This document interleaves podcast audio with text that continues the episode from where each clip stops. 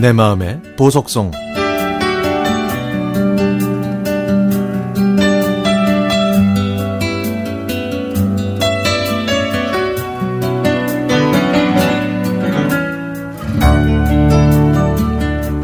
제 어린 시절 기억 속에 있는 아버지는 왜소한 체구에 소화기관이 좋지 않아서 음식을 잘 못 드셨고 코피도 자주 흘리셨습니다.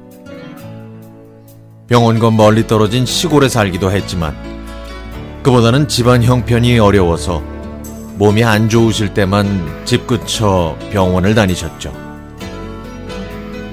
제가 중학교에 입학할 때 아버지의 병환이 악화돼서 엄마와 외삼촌의 부축을 받아 도시에 있는 종합병원에 가셨는데 거기서 간경화가 이미 상당히 진행, 진행됐다는 진단을 받으셨습니다. 의사는 병원 치료를 받으면서 과로나 힘든 일은 절대 하지 말고 고단백질 식사를 하시라고 하셨죠. 병원에 다녀오시고 나서 아버지는 작게나마 지으시던 농사일도 그만두셨고 그저 집에서 요양만 하셨습니다. 하지만 그것보다 아버지가 편찮으신 걸 절실하게 느끼게 해준 건 바로 아버지의 밥상이었습니다.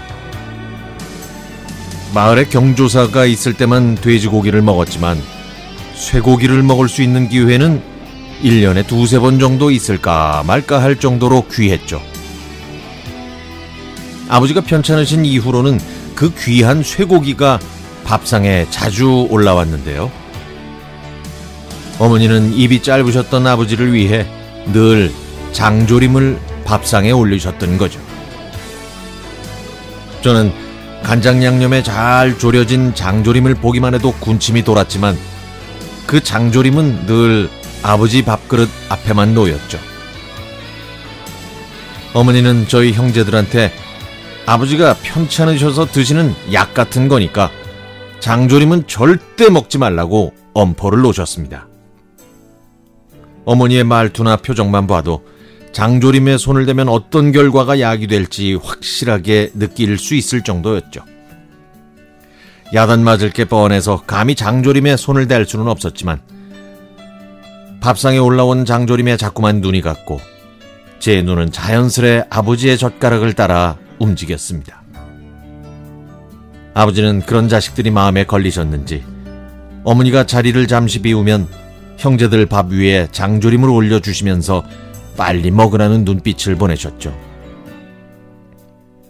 아버지가 건네주셨던 그 장조림은 제가 먹어본 가장 맛있는 장조림이었습니다. 그리고 어느 날 학교에서 돌아왔는데 집에 아무도 없었죠. 물을 마시려고 냉장고를 열었는데 그토록 눈에 아른거리던 장조림이 눈에 띄었습니다. 몇 개만 먹으려고 뚜껑을 열었지만 결국 저는 바닥이 다 보일 정도로 먹고 나서야 정신을 차릴 수 있었죠. 그날 저녁 어머니는 누가 겁도 없이 아버지 반찬에 손을 댔냐고 목소리를 높이셨고 저는 무서워서 감히 자백할 수도 없었습니다.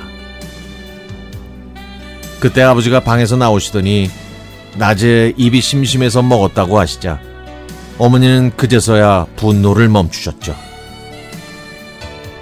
그 후로도 집이 비면 저는 냉장고 문을 열어서 장조림이 있나 없나를 확인했고 있으면 표시가 안 날 정도로 조금만 먹었습니다. 하지만 아버지는 제가 고등학교 2학년이던 해에 저희 가족을 떠나셨습니다.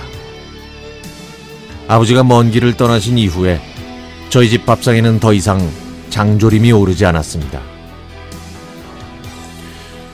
아버지께서 돌아가신 지 30년이 다 되어 가는데도 아버지를 생각하면 몸이 안 좋다고 하시면서 불 꺼진 방에 웅크리듯 누워 계신 모습과 장조림이 있는 밥상이 생각나네요.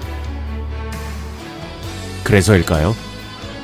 아버지가 계실 때 제일 좋아했고 먹어도 먹어도 질리지 않았던 그 쇠고기 장조림을 이제는 먹지 않습니다. 마음이 아파서 철없던 제 행동이 부끄러워서 그리고 아버지가 많이 그리워서요.